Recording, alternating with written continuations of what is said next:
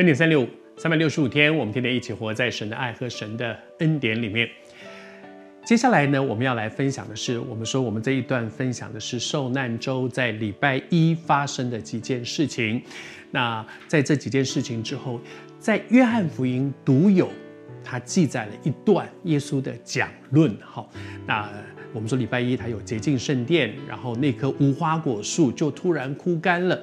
但是接下来这一段我们说马太、马可、路加这3卷福音书被称为是他们很相似。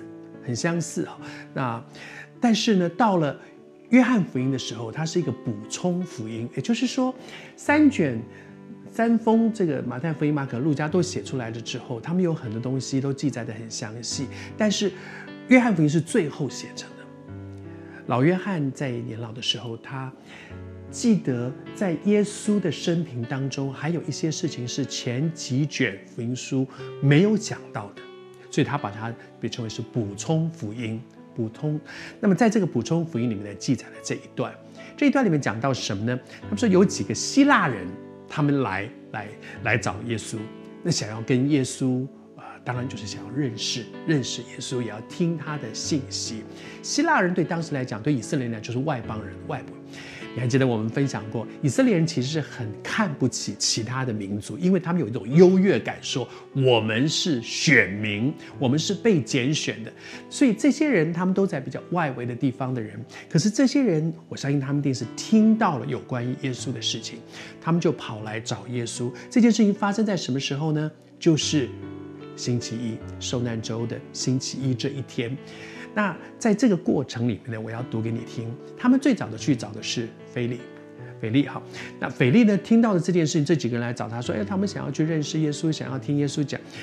腓力就去告诉安德烈，安德烈就同腓力一起去告诉耶稣。安德烈这个人很特别。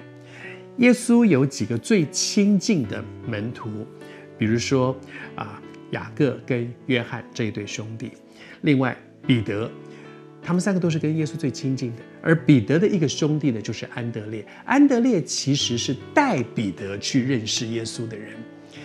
在圣经里面有关于安德烈的介绍不太多，但是几乎每一次提到他，他都在做一件事，就是把人领去见耶稣。